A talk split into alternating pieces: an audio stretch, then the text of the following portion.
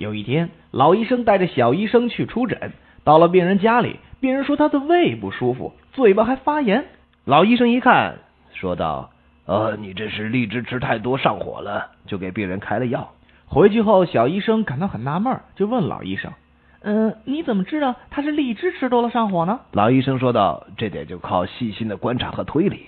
我看到他床下有很多荔枝壳，这才知道的。”小医生恍然大悟，这回轮到他独自出诊了。去一个有钱的病人家。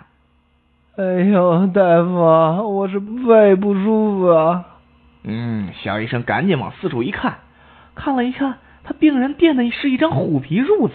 于是他胸有成竹的说道：“啊，你当然会胃不舒服了。你吃了一头老虎，肯定消化不良啊，怎么舒服得起来呢？”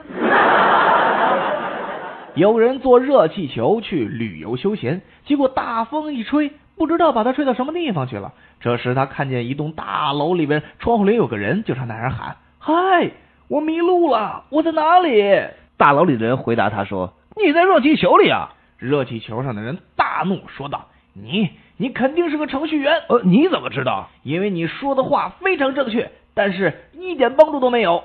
那我也知道了，你肯定是个总裁。你是怎么知道的？因为你不但高高在上，而且自己出了错误就怪罪别人。”